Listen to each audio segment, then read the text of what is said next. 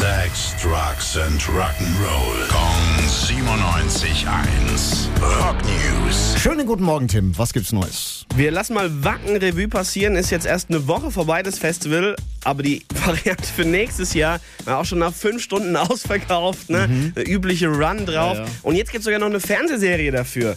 Die heißt äh, The Legend of Wacken und schaut so ein bisschen drauf, wie ging es damals mit dem Festival überhaupt los. Die ersten Planungen, das aller, allererste Wacken 1990 eben auch und soll das Ganze beleuchten. Gibt's jetzt neu? Aktuell oder wie? Laufen gerade die Dreharbeiten. Da Aha. ist zum Beispiel Charlie Hübner in einer Hauptrolle zu sehen, den man auf einen Polizeiruf äh, bestimmt Ah, schon den kennt. mag ich, den Charlie. Ja, der, Ja, der, siehst du, der- jetzt der kannst ihn, jetzt Ja, kannst du ihn als ja. Festivalorganisator dann mal sehen. Wow. Beziehungsweise jetzt ist ein bisschen zu viel gesagt, dauert noch bis 23. Ah, bis 2023. 2023. Ja, müssen wir uns noch ein bisschen gedulden. Dankeschön, Tim.